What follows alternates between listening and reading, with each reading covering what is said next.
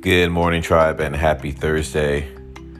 Just want to say where you are a year from now is a reflection of the choices you choose to make right now. And that's something that I'm telling myself because we're still all going through it. The world's in a place right now, and I would like to think how I handle that situations that I'm going through now would choose how I turn out a year from now. That's a little reminder to myself. So, happy Thursday. I hope you're having a great morning.